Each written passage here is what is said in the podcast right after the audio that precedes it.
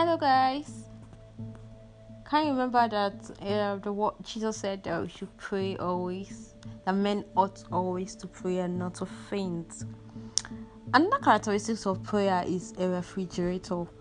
Prayer is a refrigerator that preserves a nation.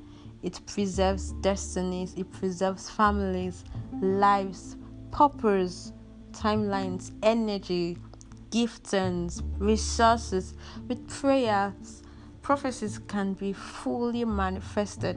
You can fast forward your destiny into manifestation. With prayers, beautiful things can happen just because you prayed. The refrigerator is like is our prayer.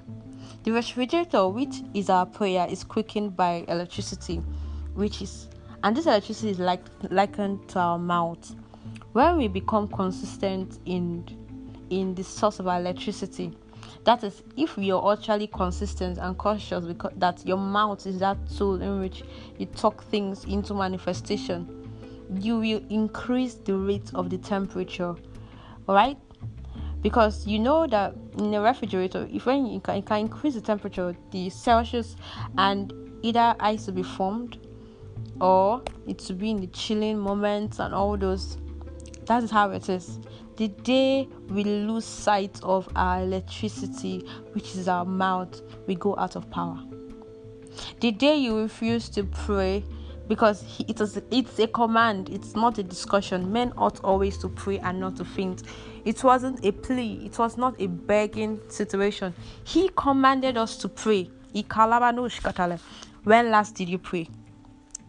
When you don't pray or when the refrigerator is not on, the microbes begin to act, and anything that was there that was preserved has the tendency of being deformed. It has the temp- tendency of being deformed. Whatever food that was inside the refrigerator that was well preserved, when the electricity is disconnected from the refrigerator, it begins to lose its texture.